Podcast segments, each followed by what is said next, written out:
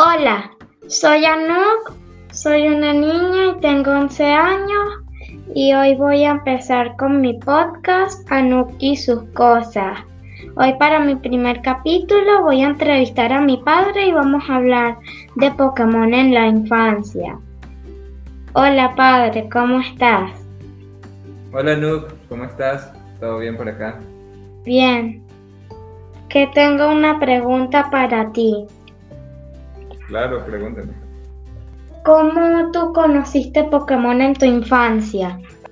Bueno, no, que es un poco vergonzoso, pero yo no conocí Pokémon en, en mi infancia. Yo conocí Pokémon en mi adolescencia. Yo estaba en sexto grado, séptimo grado, y estaba viendo Cartoon Network a las nueve de la noche. Y vi un capítulo, creo que fue el quinto capítulo de Pokémon. Y yo, wow, qué fino, qué interesante, qué genial esto de tener este, animalitos, Pokémones en, en tus Pokébolas y, y llevarlos contigo donde sea. Y me llamó mucho la atención, el primer capítulo que vi, recuerdo, fue el de Ash, porque lo veía en, en, en español latino. Ash peleando contra Brooke en el gimnasio de ciudad, no sé cómo se llama la ciudad. ¿Tú sabes que Brooke era un líder de gimnasio, recuerdas? Sí, cre- creo que era tipo roca, ¿no?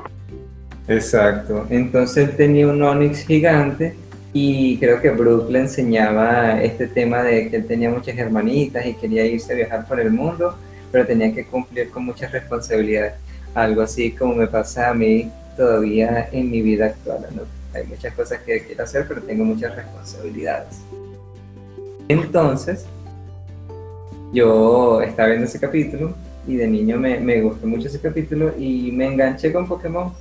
Entonces, me da mucha risa porque cuando yo estaba en el liceo, todos los, todos los compañeros andaban pendientes de otras cosas de moda, que si reggaetón, bueno, el reggaetón no existía, existía la changa y otra música ahí de moda y como un hip hop raro que se llamaba bicos y cosas así, pero a mí me gustaba mucho Pokémon. Yo no ¿Y sé. qué era la chaca?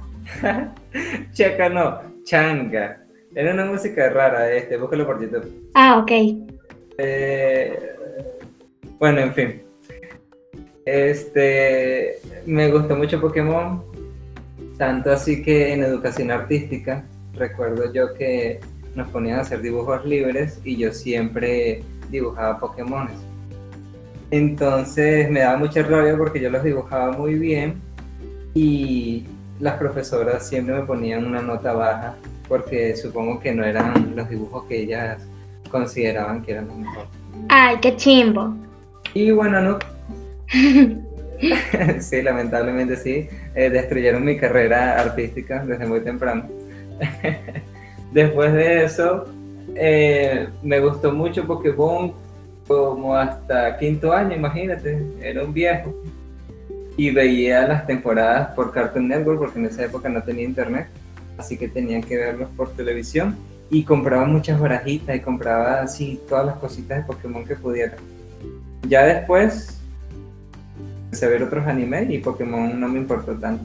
Dejé de, de seguirle la continuidad porque me pareció muy aburrido por un tiempo. ¿Y cuál fue el primer Pokémon que tuviste? O sea, Squirtle, Onix, ¿cuál fue pues? Bueno, eh, vi, no me acuerdo si vi el capítulo de Onix, obviamente era Onix, Pikachu, no sé cuáles estaban en ese episodio. Pero el Pokémon que yo considero que fue el más importante para mí, que me gustó más, fue el de Char- el Charmander. Este, no sé, me, me generó mucha empatía ese Pokémon. Supongo que de niño me gustaba mucho el tema de los dragones y por eso creo que estimulaba mucho mi creatividad y mi, y mi parte eh, de fantasía, de, de mundos, ¿cómo se llama? Mitológicos y cosas así. Creo que el dragón era un, un elemento importante. Después de mi horóscopo chino me di cuenta que yo era dragón y me gustó más todavía. Creo que el dragón me gusta mucho, ¿no? ¿Y cómo fue, cuál fue la razón por la que tú me enseñaste Pokémon? ¿Cómo fue cuando yo era pequeña? ¿Cómo me lo enseñaste y por qué? Ah, bueno, fíjate, ahí hay un dato interesante porque yo, yo conocí Pokémon cuando yo tenía casi tu edad, un poquitico más, como doce años. Y este, tú te aprendiste a leer muy rápido. Entonces, me acuerdo que los animes, te llevamos muchas comiquitas, pero te aburrían las comiquitas.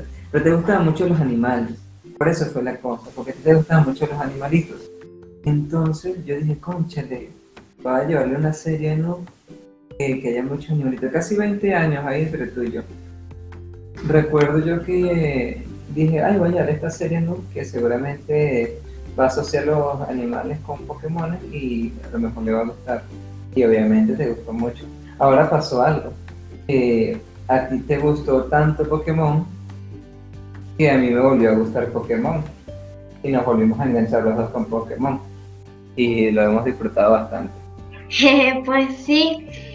¿Y cuál fue la última, el, lo último que tú recuerdas de Pokémon antes de que te volviera a gustar?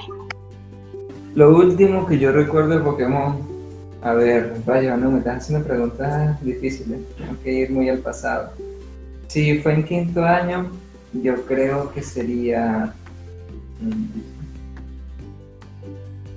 No sé, es que creo que siempre me gustó, pero como yo lo veía como algo infantil, lo dejé a un lado.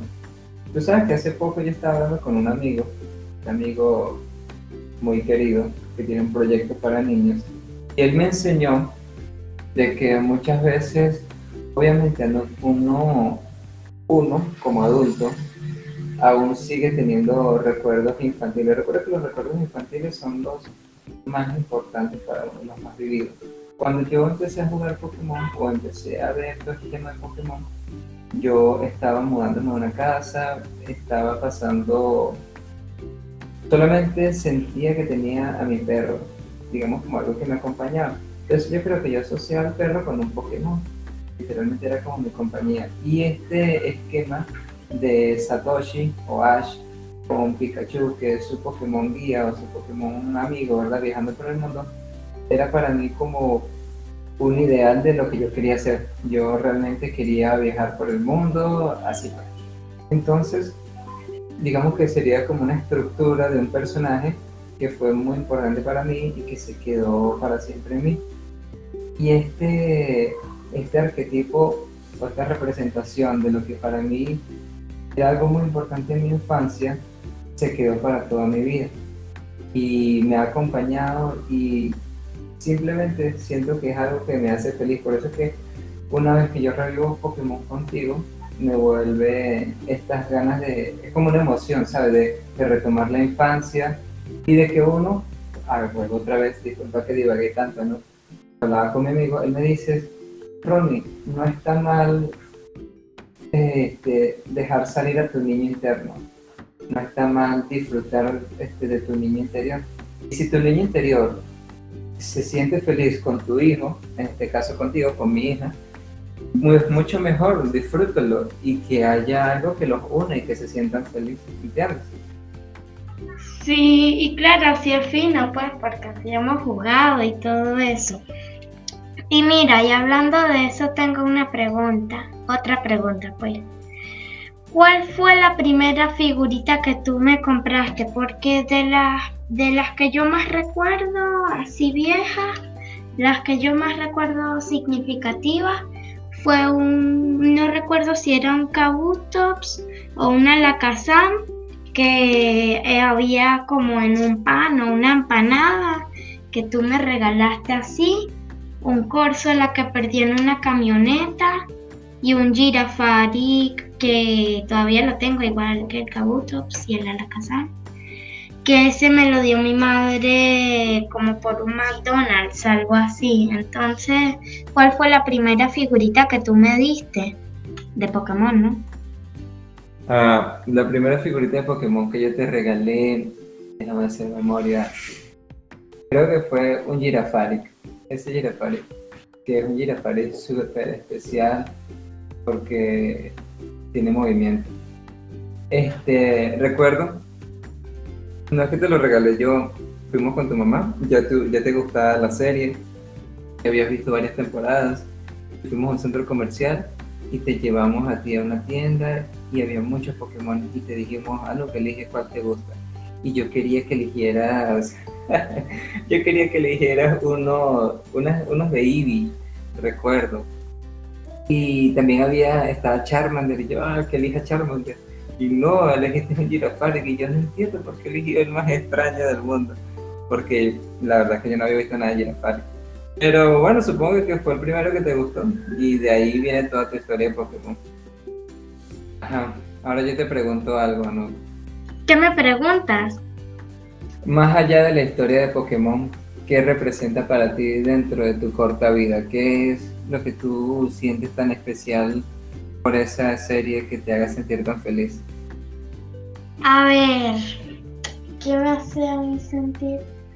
Pues creo que el que sea un mundo donde haya tanta variedad de cosas, que ya sean marinas, que vuelan, de Pokémones, pues hay muchas cosas, hay comida para ellos, que puedes viajar con ellos, los puedes peinar, te ayudan en el trabajo, que es como, como sí, como un amigo o un compañero, como una ayuda, pues, que te ayuda en las cosas, como un guía y un compañero, pues.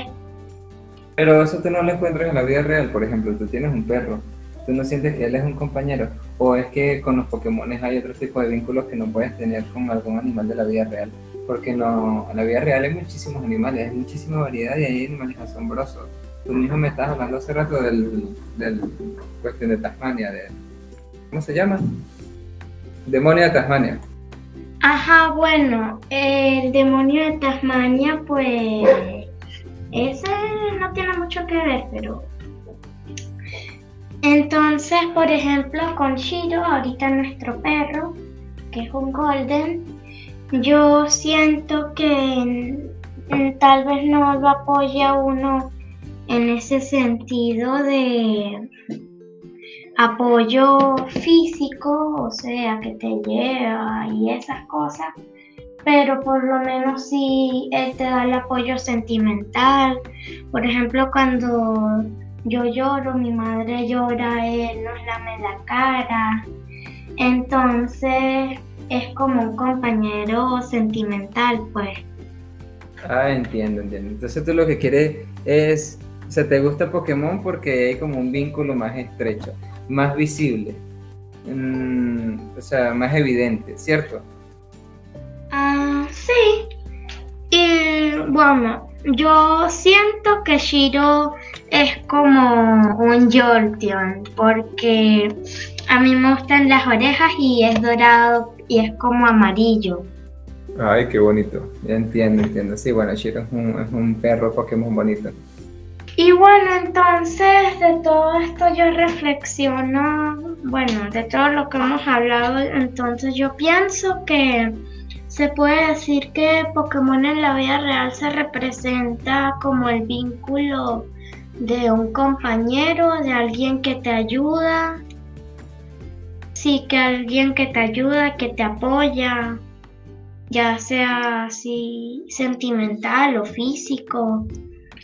Y la idea de Pokémon a mí me agrada mucho porque es algo que ha seguido creciendo y es muy... tiene muchas formas de disfrutarlo, pues, o sea, tienes peluches, puedes jugar y ser un personaje, interactuar con Pokémones, así sea virtual, pero puedes. Tienes la serie para ver qué hacen los personajes de ese mundo. Tienes muchas cosas, hasta yo siento que es algo que ha unido a la gente, pues, porque ya ahorita actual, por lo menos casi todo el mundo sabe mínimo que es un Pikachu. Y bueno, yo tengo varios amigos por Pokémon y hablamos y en estos días un amigo mío se ganó unas cartas y estaba ahí todo feliz. Y tú y yo a veces jugamos en... en las cartas virtuales, entonces es algo muy fino y me parece que es algo muy bueno y pues bueno, lo disfruto mucho. O sea que Pokémon para ti es un espacio de vincular, donde las personas se unen, donde eh, los seres, bien sea solamente, no solamente personas, sino también animales o, o otras personas que no se identifiquen con un personaje, sino con un Pokémon o, o un espacio de encuentro. Es un espacio de encuentro Pokémon para ti, ¿cierto? Sí, cierto. Entonces, bueno, disfruté mucho de este episodio. Me alegra empezar con mi podcast. Espero que pronto saquemos el segundo episodio. Y bueno, así llegamos al fin. Chao, chao padre. Chao Anu, muchas gracias por invitarme. Gracias a ti por venir. Abrazos. Hasta luego. Chaito pues. Y que viva Pokémon. Chaito pues. Sí, chaito.